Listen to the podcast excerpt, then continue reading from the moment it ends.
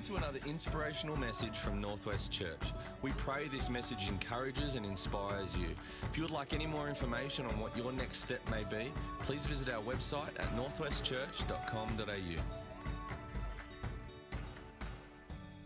All right, all right. It's so good to be back here with you. It's an honor uh, to spend the day with you guys. I hope you, I hope you really like that. I hope Jesus gets bigger, the cross works better, the resurrection is central, and scriptures get bigger, not smaller. I hope you leave today with more questions about the Bible and not less questions so that we talk about these things um, instead of being static in how we look at them. And so uh, I think it's a, a, beautiful way to do it. It's an honor uh, to share a stage with my good friend Bron Bonnell and, and Darren and, and the team here. I just, I love these guys. Uh, I think uh, Ben and Libby Staines, they're the reason I'm actually, Ben and Libby Staines uh, from Generosity Church introduced me to Darren and Bron, and that's how this whole thing worked. It always it always works when someone kindly thinks about you and, and, and speaks well of you, and, and, and that's just a, a great way of, of passing it forward. And they've all become um, my good friends. If you'd like to follow along an actual Bible, let's look at Ruth.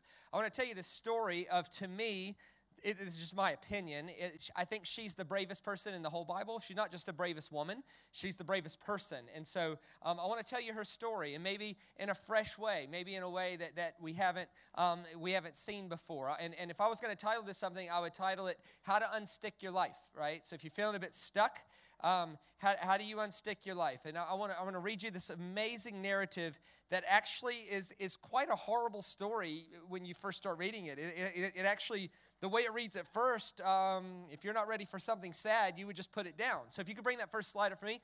This is Ruth chapter 1, uh, verse 1.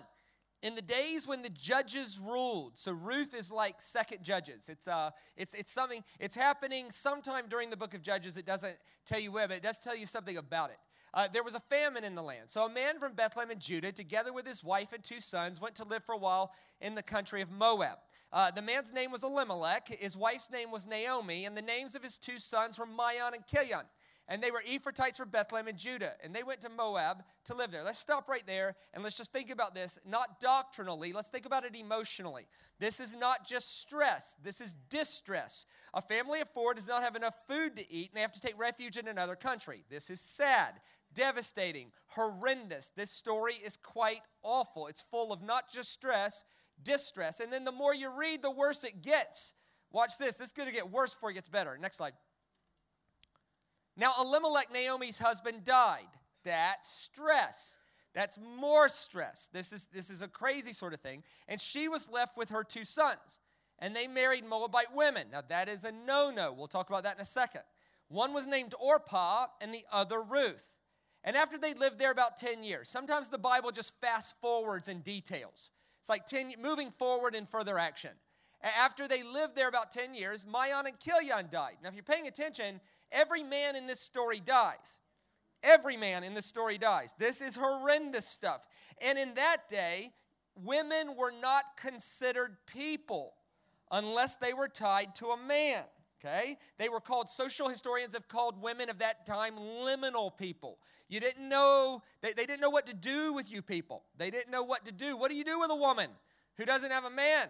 Now, I know that sounds awful and far fetched, but just a couple of just a couple of observations about this. If you're thinking the world's getting worse, please think again. Compared to when? This is no time better than today to be a woman than, than now. Is God done redeeming women's rights? No. Is it better?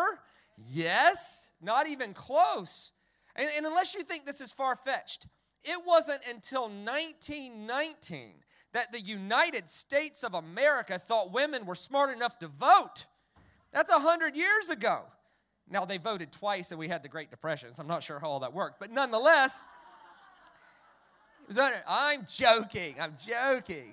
The Great Depression was caused by white men in suits allowing people to buy stocks on credit. There we go. So, so this is this is stressful. Every man, you, you're now you got three single women with no rights, with no way to support themselves.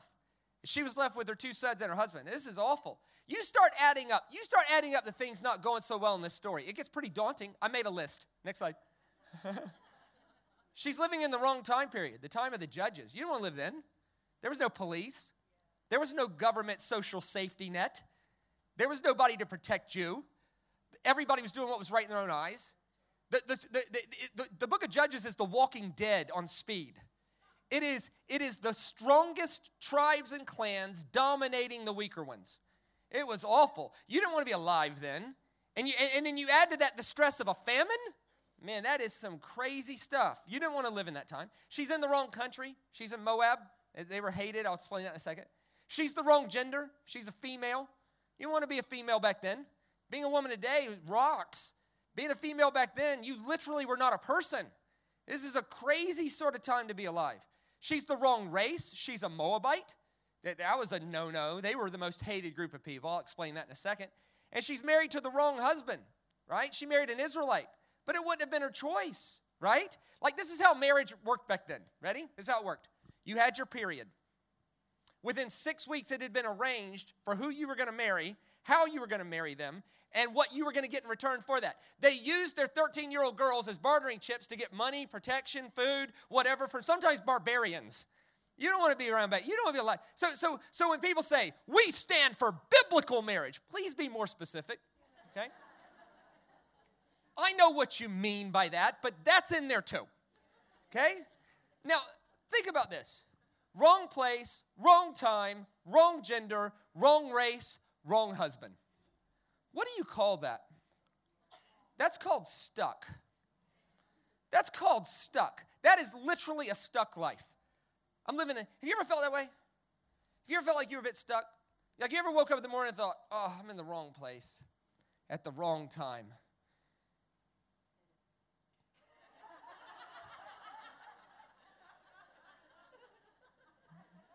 Married to the wrong dude. You ever woke up at four in the morning because your spouse is making noises that shouldn't come out of anybody's mouth? And what actually woke you up was a little bit of bladder pressure, and you, and, and you, think, you think to yourself, I can sleep through this, it'll be okay, but then the noise makes it impossible, right? So you finally give in, and you, you're, just, you're just looking at him, and, and, and he's getting more and more disgusting by the second, you know? And the Aerosmith song, I Can Stay Awake just to hear you breathing, is taking on a whole nother thing. And you finally can't take it one more second. Not one second can you take it any longer. And so you give him a big nudge. And the logic is if I nudge him hard enough, he'll come out of REM sleep just long enough for me to fall asleep before he starts making noise again. And you give him this big nudge, you know? And, he, and it nudges him, and, and you overplay your hand a bit. It nudges him too much. And at just the right angle, he turns and he blows all of his 4:30 a.m. morning breath all over you.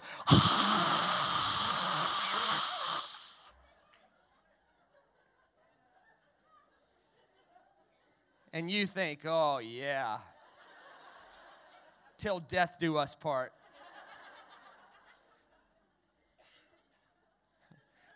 Wrong place, wrong time, wrong gender, wrong race, wrong husband. That's stuck. Now, normally with scripture, right, when you read the Bible, you want to ask a few questions. One, what happened?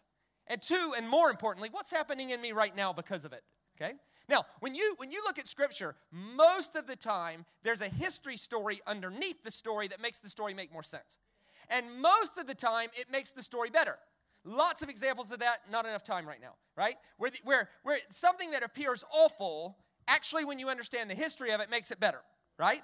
And there's a, this is no different, except for there's a huge history story behind this, but it doesn't make it better, it makes it worse. See, see, the book of Ruth is actually a story that starts with Abraham.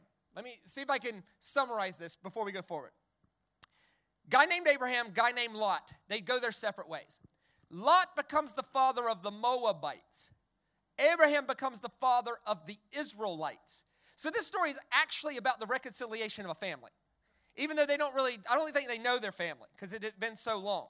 So here's what happened Abraham becomes the father of the Israelites, and they end up in slavery in a place called Israel, and then God gets them out of slavery. And they come out of the Red Sea, and the first people they run into are their ancient cousins, the Moabites. I don't think anybody knows they're related, but that's who they run into. And the Moabites are led by a king named Balak. Now, this is such an important part of Jewish history. It takes up four full chapters of the book of Numbers to tell the story. Okay? Now, four chapters in the Bible is a saga. That's like the Shawshank Redemption, okay? And so I'm going to just summarize the story and then I'll read a few passages after I do that, okay? So here's what happens Guy named Balak, king of Moab, sees these people coming out of Egypt. Now, Balak has three choices. Choice one Hi, welcome. Overpopulation is not a problem. Please pick a place to settle. He does not choose that. Door number two was attack them and kill them. But evidently, he was greatly outnumbered, so he doesn't choose that. So he chooses door number three. And door number three was hiring a foreign Aramite witch doctor worshiper of Ramon named Balaam, who was a professional curser, pay him a fee to curse. And the idea was is that if Balaam curses the people, then they'll be weakened and I'll be able to attack them then. He chooses that. So here's what happens. He hires a foreign Aramite witch doctor worshiper of Ramon named Balaam to put a curse on the people. Balaam takes the fee opens his mouth to curse, and nothing comes out of his mouth except a blessing. Now, this surprises Balaam and Balak. Balak's like, Were you confused? Maybe it's your vantage point. They do this three times from three different vantage points, and Balaam can't do anything but bless the people. Now, if you're paying attention, not only, Balak's got a problem, because now not only are these people not cursed, they're actually, yeah, this is a problem. So he has to come up with another option to get their God to turn on them. That's the basics of the story. Let me read you the actual scriptures in snippets that put that story together. Next slide. So Balak said, A people have come out of Egypt. That, he doesn't even know who they are, he doesn't know what their name is. And they've, they've covered the face of the land and have settled next to me. Now come put a curse on these people because they're too powerful for me. Perhaps then I'll be able to defeat them and drive them out of the land. For I know whoever you bless is blessed, and whoever you cursed is cursed. So they believed that Balaam was really, really good at this. Next slide. So watch what happens. So the elders of Moab, there's Moab, and Midian left, taking with them the fee for divination. So they, they, they pay Balaam a fee to divinate. Balaam shows up to divinate, and it doesn't go well. Next slide. So Balak said to Balaam, What have you done? I brought you here to curse these people, but now you've blessed them. And he answered, Must I not speak what the Lord has put in my mouth? Stop. Let's talk about this for a second. When Balaam says, I've inquired of the Lord, and he put something in my mouth, who's he talking about? He's not talking about God, he's talking about his God. He's talking about the God Ramon. That's who he worships. He doesn't know the Israelite God. He doesn't even know they're called Israelites. He doesn't know. Here's what's happening in this story a foreign Aramite witch doctor, worshiper of Ramon, named Balaam, is inquiring of Ramon for a curse. And the living God of Israel is stepping over that and using a foreign Aramite witch doctor, worshiper of Ramon to prophesy blessings over his people. Which leads me to this question Is God allowed to do that? Okay, let's practice that. If I say, Is God allowed to do something? The answer is Yes. Okay? Is God allowed to use a foreign Aramite witch doctor worshiper of Ramon to prophesy blessings over his people? Yes. Really? He's not saved. He's never accepted Jesus. He's never been baptized in the Holy Spirit. He's never went through some odd ritual with three older women shouting unintelligible things over his head. Never.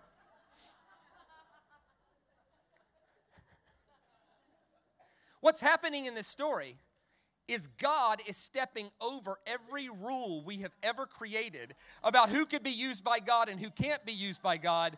Why? Because God loves people more than the rules we create. That's why. God loves people more than. Matter of fact, if you read the whole story, there's a talking donkey involved.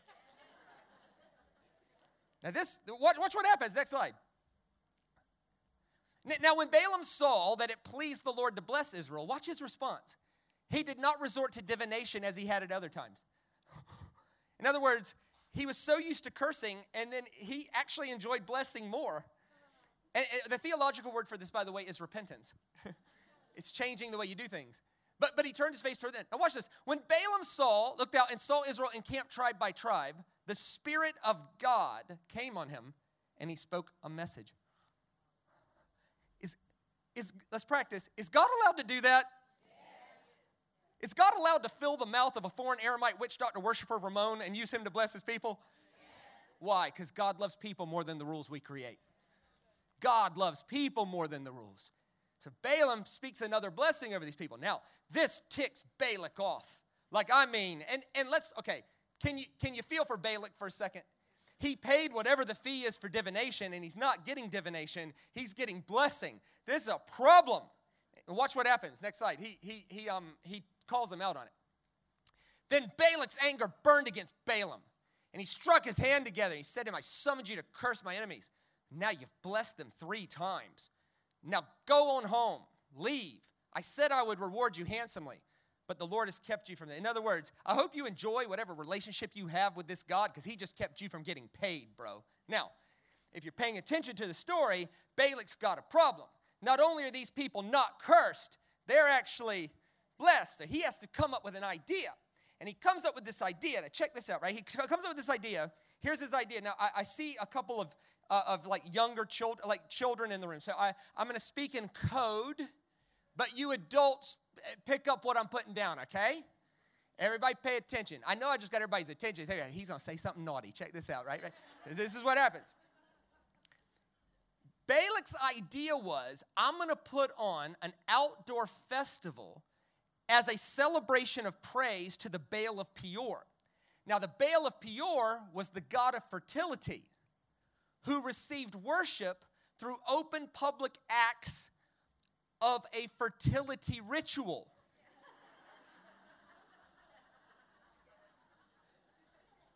That's pretty good right there. I don't care who you are, that's pretty good. Everybody putting up what I'm putting down.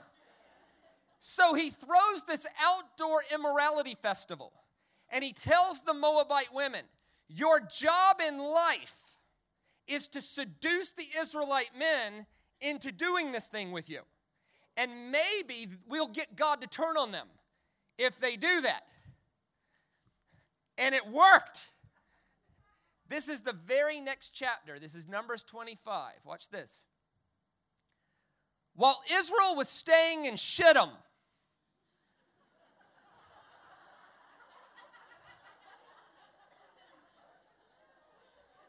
Now that's funny right there. I don't care who you are. Because when you give in to Moabite immorality, it can put your life in a world of shittum.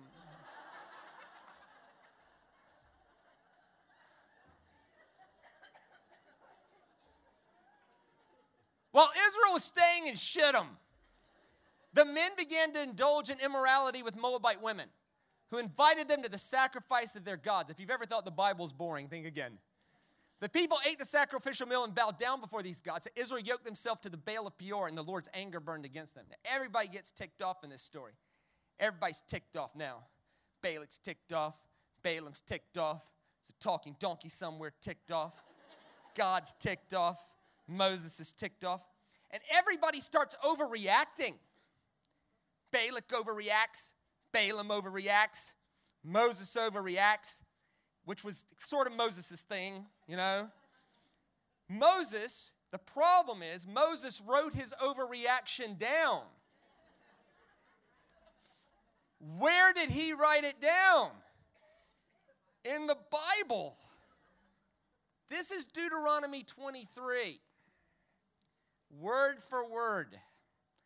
Moses writes it down and it becomes law. Deuteronomy 23. Check this out. Oh, but you went one too far. 23, verse 1. No Ammonite or Moabite, uh oh, or any of their descendants. Stop. In this story, who's a descendant of Moabites? Ruth. No Ammonite or Moabite or any of their descendants may enter into the assembly of the Lord, not even in the 10th. Gen- in other words, no matter how far down this gets, God will never God will never accept Moabites. Now is that true? Oh, don't think too hard about that. Ruth's a Moabite, which means David is one fourth Moabite, which means Jesus is like 128th Moabite. Oh no. And he goes on, he goes on to explain it too. He's like, For remember, they didn't come out to meet you with bread and water on your way when you came out of Egypt. They hired Balaam, the son of Peor from Pethor, in, in Aram to pronounce a curse on you. Like, remember what happened? Remember that? Next slide. Everybody remembers the Shittim incident. Come on. However, the Lord your God would not listen to Balaam, but turned the curse into a blessing because the Lord your God loves you more than the rules. Do, do not seek a treaty of friendship with them as long as you live. Okay, hang on. So, so Deuteronomy 23 says you're not even allowed to be friends with Moabites. If you're not allowed to be friends with Moabites, would you be allowed to marry them?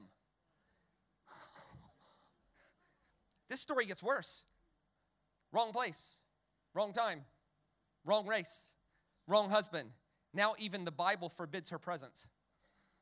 Oh, no. Now, with that as the historical background, let's see if this story makes a bit more sense. Watch this. Next slide. This is back to the book of Ruth.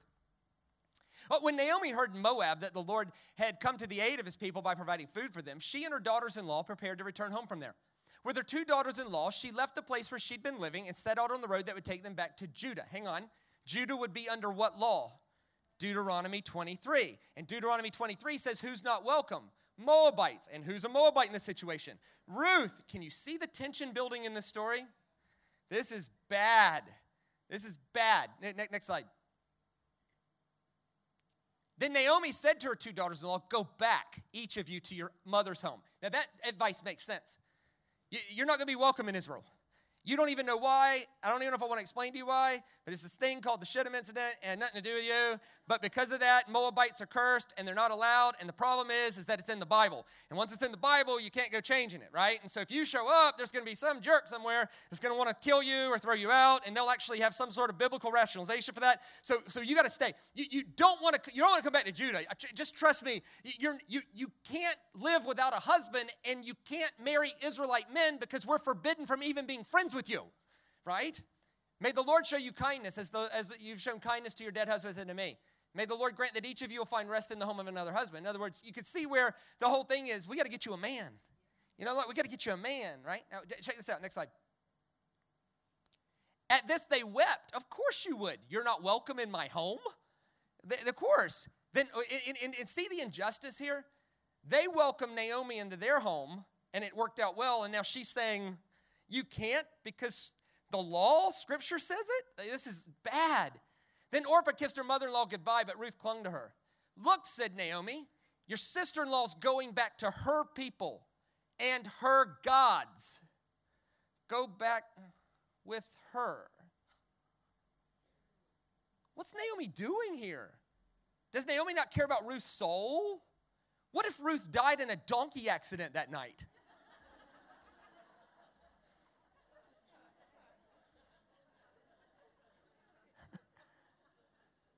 What, what's going on here? Why would Naomi tell her to? Well, in Naomi's world and in Naomi's perception, Naomi's mind, Moabite women are loved by Moabite gods, and Israelite women are loved by Israelite gods. And Israelite God does not accept Moabite women. It's in the Bible.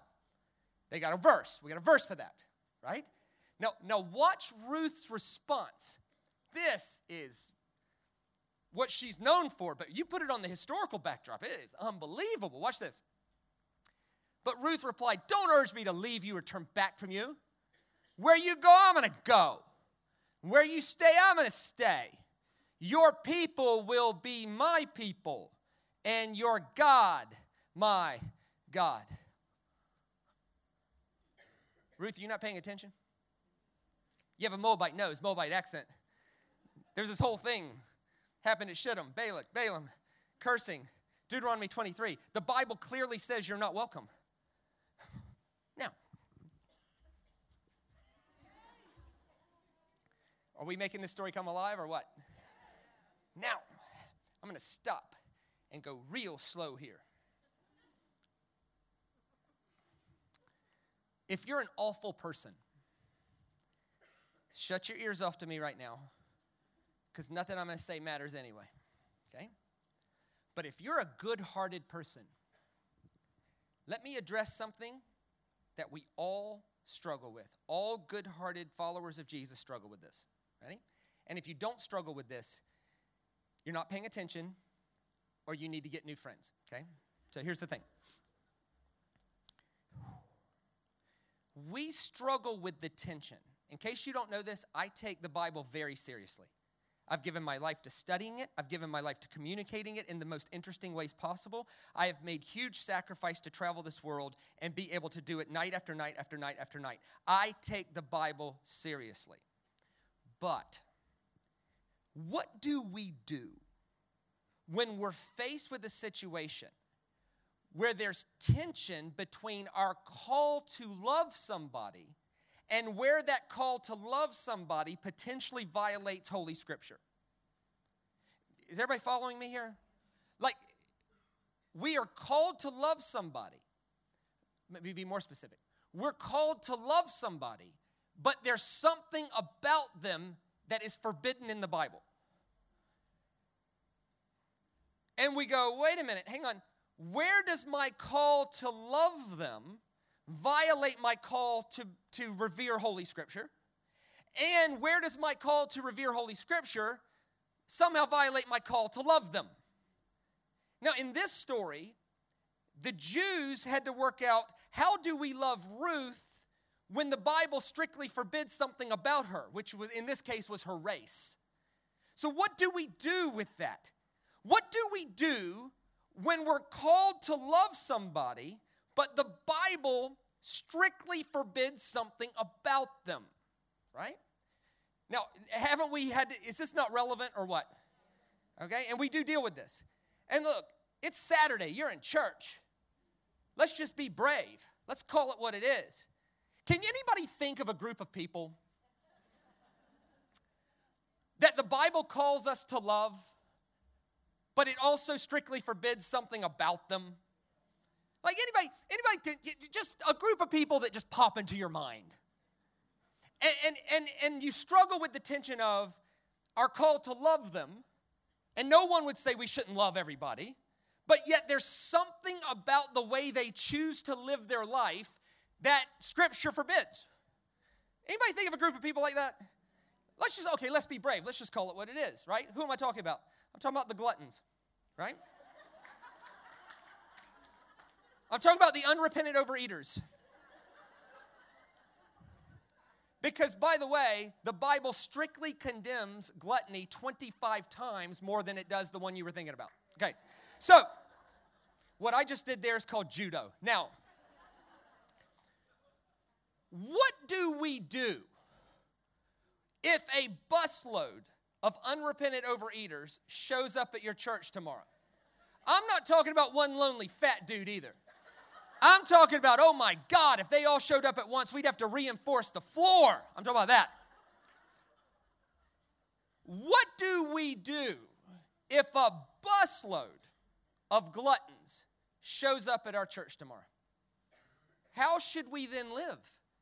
Where does our call to love them violate Scripture's forbiddance of their choice? What do we do? And we had better get this right. We'd better get this right. We have a choice. And the choice is this we can be right about one verse in the Bible, or we can do something more profound than that and we can fulfill Scripture.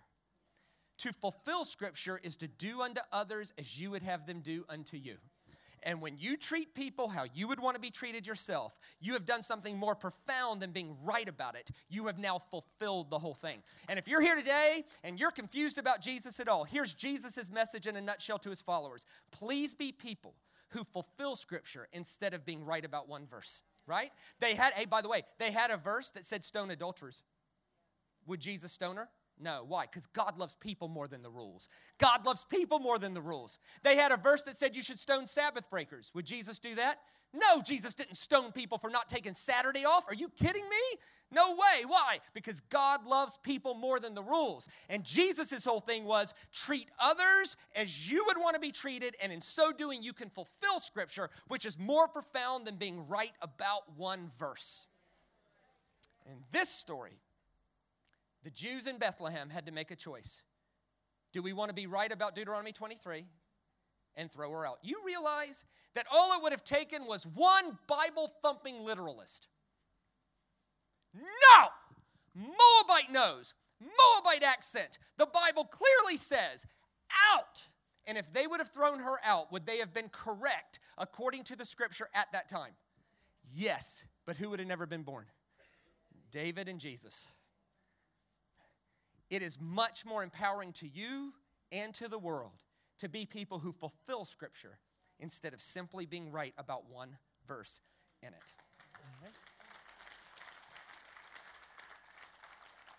Now, what do we do with this story? Let's ask ourselves a few questions about how we should live. Next slide. So, one question the book of Ruth is asking is Am I stuck with my lot in life? Or can I be empowered by a better choice? Nobody in this room has ever been more stuck than Ruth. Wrong place, wrong time, wrong gender, wrong race, wrong husband. Even the Bible forbids me. You imagine Ruth telling God about her life? How many excuses did she have to quit, to give up? Ruth had every excuse at her disposal to not move forward and give up. Which leads me to this question What's been our excuse? What have we rested on, you know? And how does that compare to this courageous, inspiring woman? N- next slide.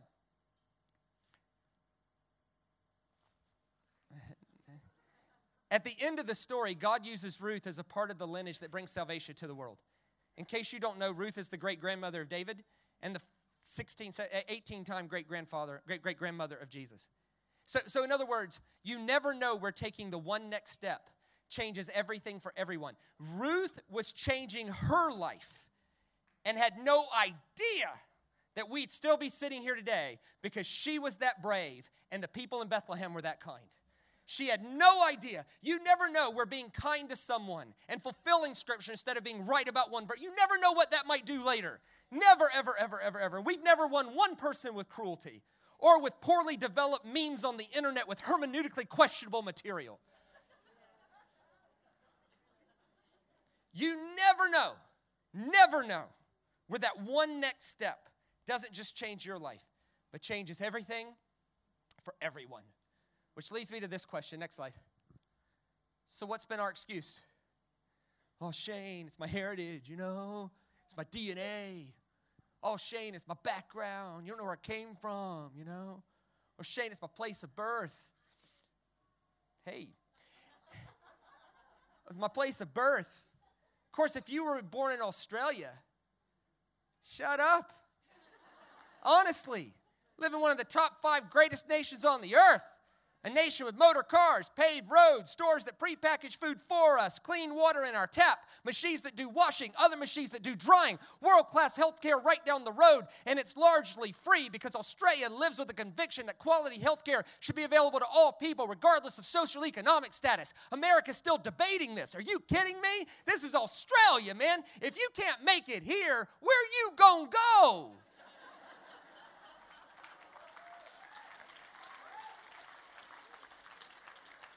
Oh, I don't have the skill.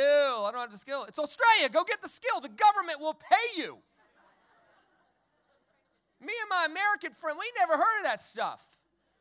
We never heard of four weeks vacation in our life. 17% loading. What's that?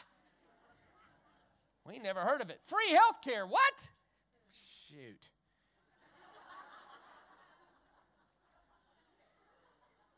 Believing the wrong story See, the problem in this story is for Ruth, the wrong story was in Deuteronomy 23.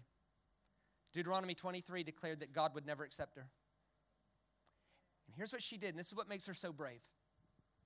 She chose to put her faith in the character of a loving God instead of a list of rules. And that is, that is brilliant before the full revelation of Jesus came forward. She, she knew enough. She said, Naomi, if your God is 10% as nice as you are, I think he's going to love me more than the rules. I get that the rules say I'm not welcome, but I think he'll love me more than that. And I'm, gonna, I'm not just going to put my faith in that, I'm going to risk my life. I'm going to risk my life. They might throw me out and kill me, whatever, but I'm going to risk my life to change my life. And it ends up changing everything for everybody. So, next slide. So, here's some sticky things things that'll stick your life. Excuses, that'll stick your life. That'll stick your life. Always thinking of why you can't. You know, oh, I just can't. There's this and that. Nyeh, nyeh, nyeh. What? No, that'll stick your life. Excuses will stick your life. Uh, uh, living with other people's expectations in mind. Like if all we do is live for others' approval, let me be clear about this. If you never consider what other people think, that makes you a sociopath. So if people say, I don't care what nobody thinks. You're a sociopath. To never consider how your actions or inactions affect other people makes you a sociopath. But if you only consider what other people think, it'll stick your life. This is a great quote by Thomas Merton. He's brilliant. How can you expect to arrive at your destination if you're on the road to another man's city? In other words, if all you consider is what they think, you can't be surprised when you arrive where they want you instead of where you need to be. Ne- next slide. Believing the wrong story. Believing the wrong story, that'll stick your life. Ruth had to put her faith and trust in the character of a loving God instead of the list of rules. That is massive. Unforgiveness and bitterness, that'll stick your life. Nobody had more of a reason to be bitter with her lot in life than Ruth. Wrong place, wrong time, wrong husband, wrong gender. Even the Bible says I'm not welcome. That is, that is stuck. That is stuck. So, how do you unstick your life? How do you unstick your life? Let me give you two thoughts for your heart and one thought for your hands, okay? To unstick your life spiritually, you have to make two decisions. One, to live with a conviction that God loves people more than the rules.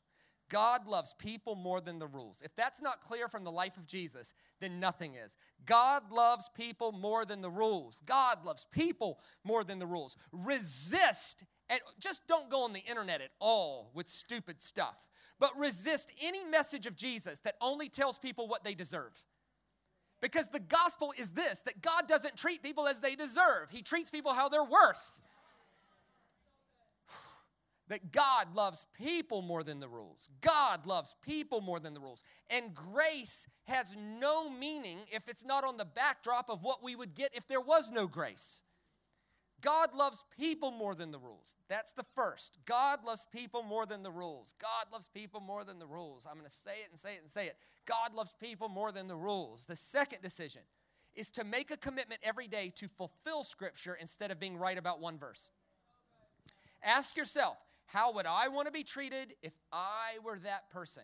And if we treat people that way, then we fulfill Scripture. Think about it. There was a verse that said Jesus should stone the adulterer. Did he? No. What did he do? Instead of being right about that one verse, he fulfilled the whole Scripture. How did he do that? He treated her how he would want to be treated. And how would you want to be treated if you were caught in adultery? First, you'd want to be let off the hook. And he lets her off the hook. And then he challenges her to change her life. That's exactly how you would want to be treated and how I would want to be treated. So, two things for your heart. One, live with a conviction that God loves people more than the rules. Two, live with a conviction that we should be fulfilling Scripture instead of simply being right about one part of it. Okay? And, and I'm telling you, that second one will free you from, from the, the stress of my call to love someone versus honoring, that you can actually honor both by fulfilling instead of being right about one particular verse. Okay? All right, the, and the third thing is this first, God loves people more than the rules. Second, fulfill Scripture, not just be right about it. Third, and this is for your hands, wake up in the morning and take your one next step to Bethlehem.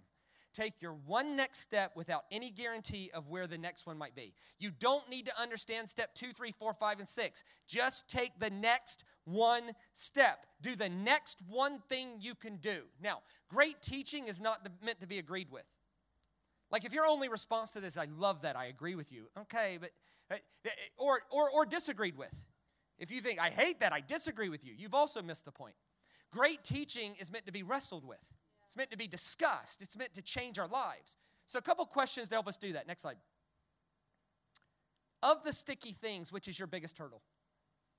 Excuses, approval, obstacles, believing the wrong story, unforgiveness, bitterness. And where can we leave that at the foot of the cross today? What is your one next step to Bethlehem?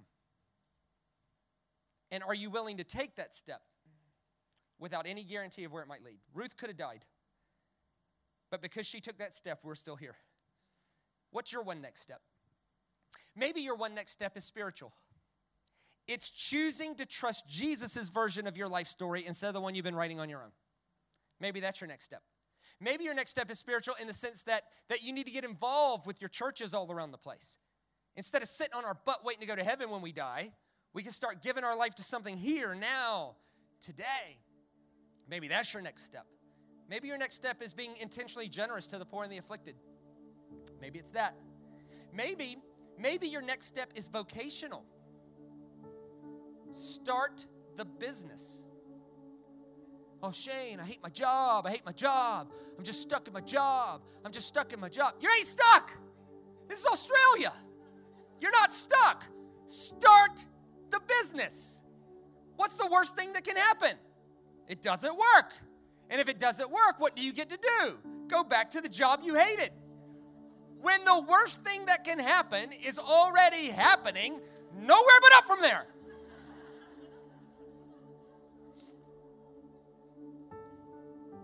Maybe your next one step is relational. Tell them how you feel. Be normal about it. Don't have your left eye twitch when you say it. Don't say God said. I'm 43. And sometimes that triggers people to think God told them we were going to be together.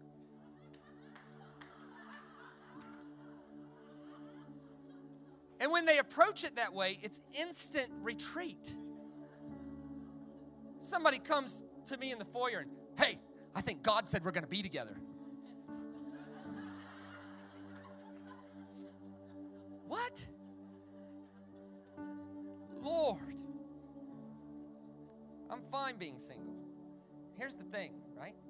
If you want to tell them how you feel, do it normally. If you don't know what that is, here you go. Ready? Here we go. Hi. Um, you seem like the kind of person I'd like to get to know better. Would you like to have a cup of coffee with me? I mean, put it out there a little bit. What's the worst thing that can happen? They throw up in their mouth a little? You know? I don't know. Oh, that's. Oh, is it?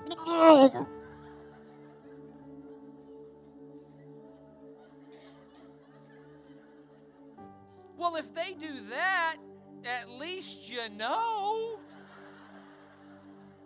Next.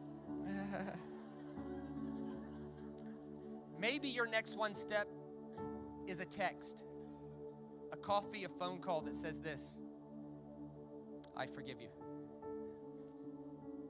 Dad, I, I love the way Jesus framed forgiveness. Jesus framed forgiveness not as saying it wasn't wrong and not as forgetting about it, but as canceling debt. In other words, Dad, you don't owe me anymore. Maybe you need to go to the cemetery and tell him, You don't owe me. I cancel your debt. Mom, I cancel your debt. Ex husband, we're not doing this again. But you don't owe me anymore. Ex wife, no way but we're not doing this anymore. I cancel your debt. I, I don't know what your next step is, but I do know this. If you'll live with the conviction that God loves people more than the rules, and live with a commitment every day to fulfill Scripture instead of simply being right about it, and you get up in the morning and you take your one next step to Bethlehem, I do know this that is the way to unstick your life. So, my sisters of New South Wales, May you realize the beauty of being the bride of Christ. May you recapture the beauty of the word Pentecostal. May we be known for being the kindest people in our cities instead of only the people who talk in tongues. May we be those people who fulfill Scripture instead of simply being right about one verse in it. May we live with the conviction and show it out that God loves people more than the rules. And more than anything, may you wake up tomorrow aware of the infinite possibilities God has for your life and take your one next step to Bethlehem. Until I see you in the afternoon, everybody, grace and peace. God bless. Hey again, thanks so much for joining us on this podcast. Whether you are new and exploring faith or a follower of Jesus, there is a next step for you.